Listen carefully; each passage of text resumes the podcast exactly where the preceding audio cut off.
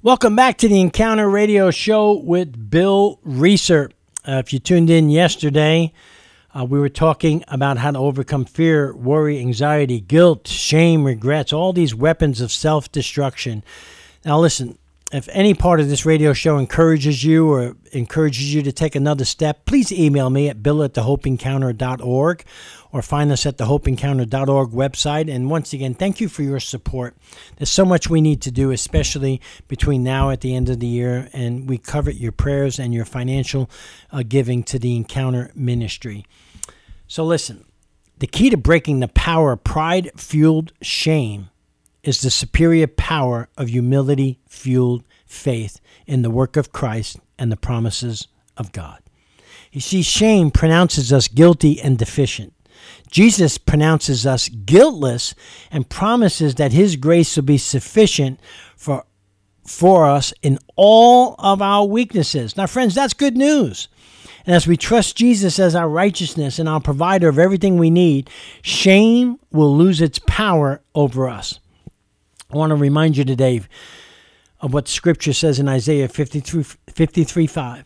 But he was pierced for our transgressions, he was crushed for our iniquities. The punishment that brought us peace was on him, and by his wounds we are healed. One drop of blood can break it all. One drop of blood can break all the guilt, shame, worry, regrets, fear, anxiety in our lives. Friends, why hold on to shame for your past mistakes when Jesus declared it is finished in John 19:30? And lastly, I want to remind yourself of the truth in Psalm 103:12. We are given this assurance in his word where the psalmist says as far as the east is from the west, so far has he removed our transgressions from us. That's good news.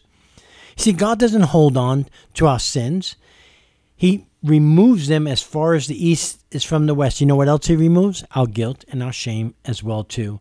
And God chose that scripture to show that he put the greatest distance possible between you and your sin. In other words, your slate has been wiped clean. That's the good news of Jesus Christ. And today you can hold your head up high knowing this fact that you're a new creation in Christ and you no longer have to hold on to shame of a past sin, no matter how grievous that sin is. Don't buy into the lie that you can never be healed, forgiven, or made whole again. That's a lie from the pit of hell. Your healing has already been accomplished through what Jesus has done for you. Accept it, knowing that shame doesn't live here anymore. And that should become your testimony. Shame doesn't live here anymore. If you're with someone right now, you should turn to that person and say, Listen, shame doesn't live here. Never again will shame live here. See, you go from isolation and shame to testifying to the crowds about his name. That's what happened to the woman with the issue of blood. Jesus made her tell the crowd about her shame. And in doing so, she received the healing and cleansing she needed.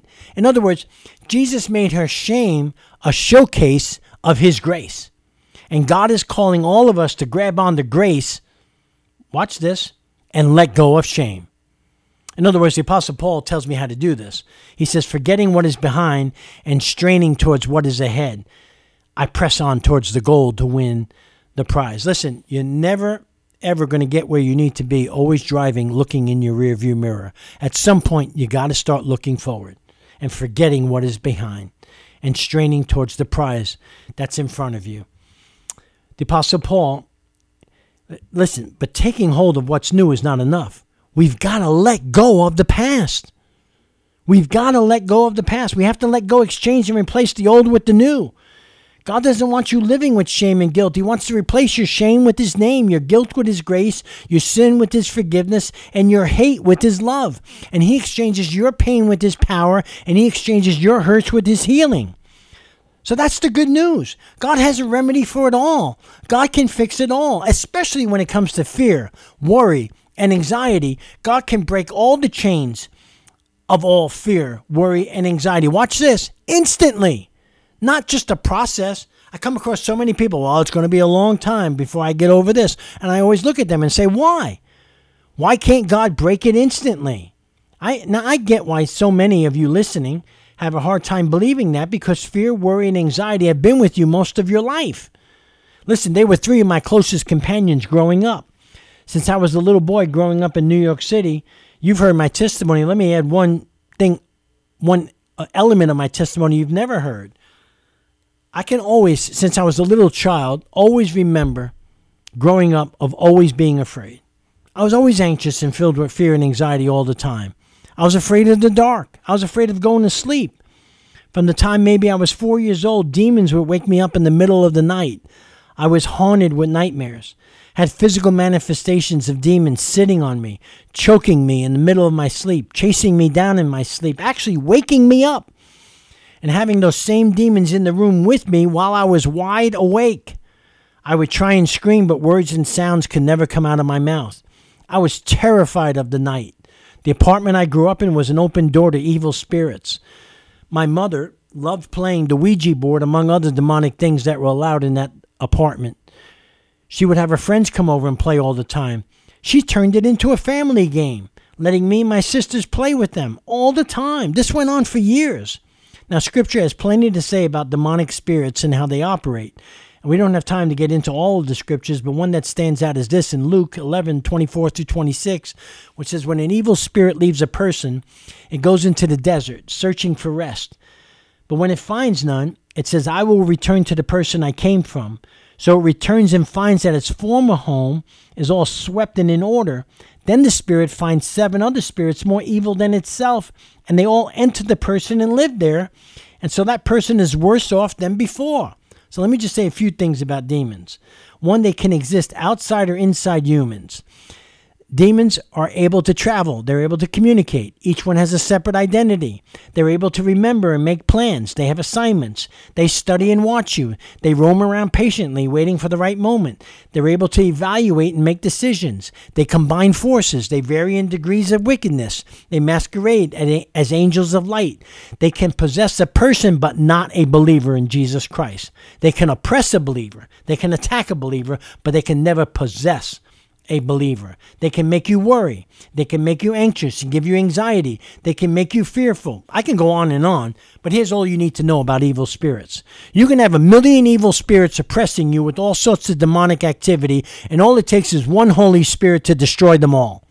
All it takes is one word spoken by you in authority, applying the blood, dispatching a warring angel to do battle for you, and speaking to those things in the mighty name of Jesus. And all you have to do is speak the name of Jesus, and they're gone, and they're destroyed, and they're away from all the havoc they've caused on your life. Now, listen, as a result of being exposed to so much demonic activity in that apartment that I grew up in, I gave in to my fears as a young as a young child growing up in East Harlem, New York City. Not to mention my dad leaving, not to mention being sexually assaulted, being bullied, fighting for my life all the time.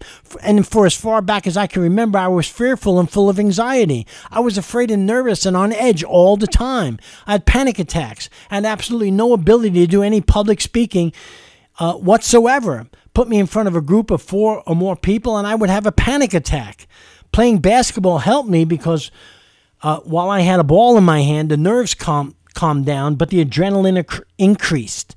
It was a great combination, and it allowed me to dominate the game of basketball when I was in high school. When I left New York City to play college basketball in Louisiana, I went through a series of difficult rejections and opposition, hardships, and setbacks in my life that I wasn't mentally stable or strong enough to handle. And I'm sure that if someone back then diagnosed me, they would come to the conclusion that I had some type of mental breakdown back then. And that first summer and first year of college was probably the most traumatic time in my life. And I was so used to packing away pain, fueling my fear, worry, and anxiety that I was oblivious to the damage that was done to me emotionally. When I left my school in Louisiana and transfer and transferred to Eastern Kentucky University, I was so shot mentally that I lost my edge on the basketball court and completely lost my game. Getting high and having sex seemed like the only thing that would make the noise in my head go away. And I would go on three day binges where I'd be up for three straight days without a minute of sleep doing cocaine and alcohol just so I can get a decent night's rest, maybe on the fourth night. Demons would still attack me in the middle of the night and my roommates it was just me having hallucinations from the LSD I took every now and then. Fast forward, Carolyn and I got married, and for the first 13 years of our marriage, I put her through a living hell of pain and disappointment. And all through those years, Carolyn witnessed many nights to demons attacking me in my sleep. It seemed the more they attacked me, the more I made her life miserable.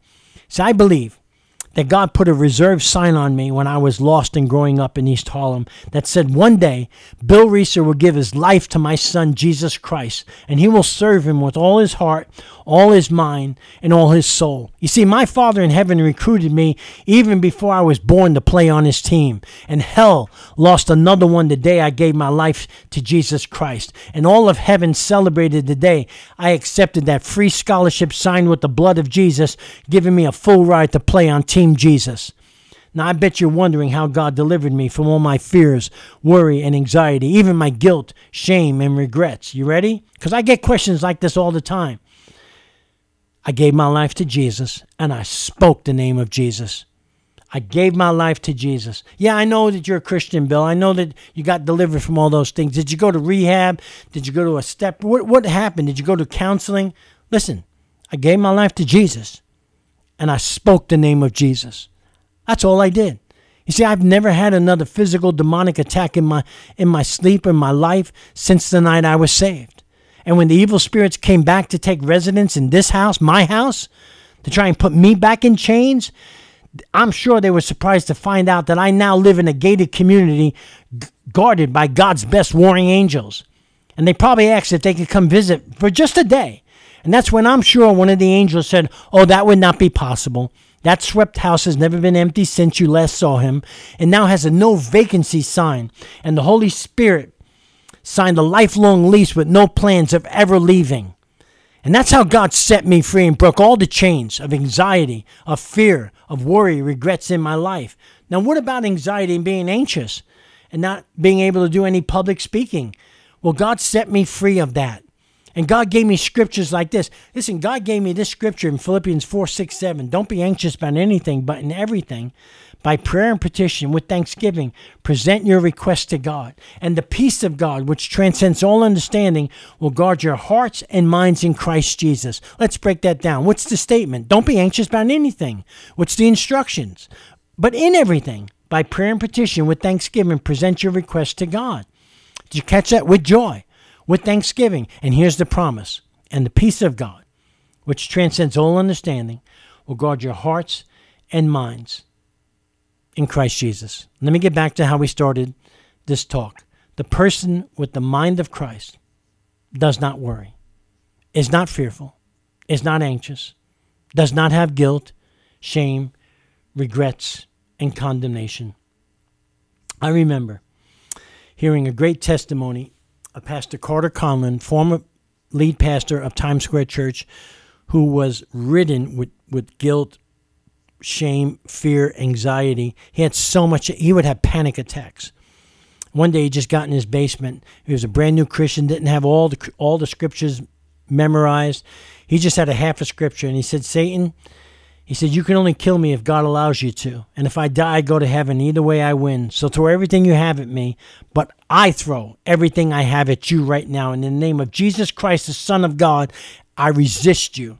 And at that moment, he felt the power of God come over him and set him free from all the panic attacks, anxiety. If you have anxiety in your life and you're anxious, Trust that scripture, trust in God's word, trust in the finished work of Christ. Thank you for tuning in to the Encounter Radio Show.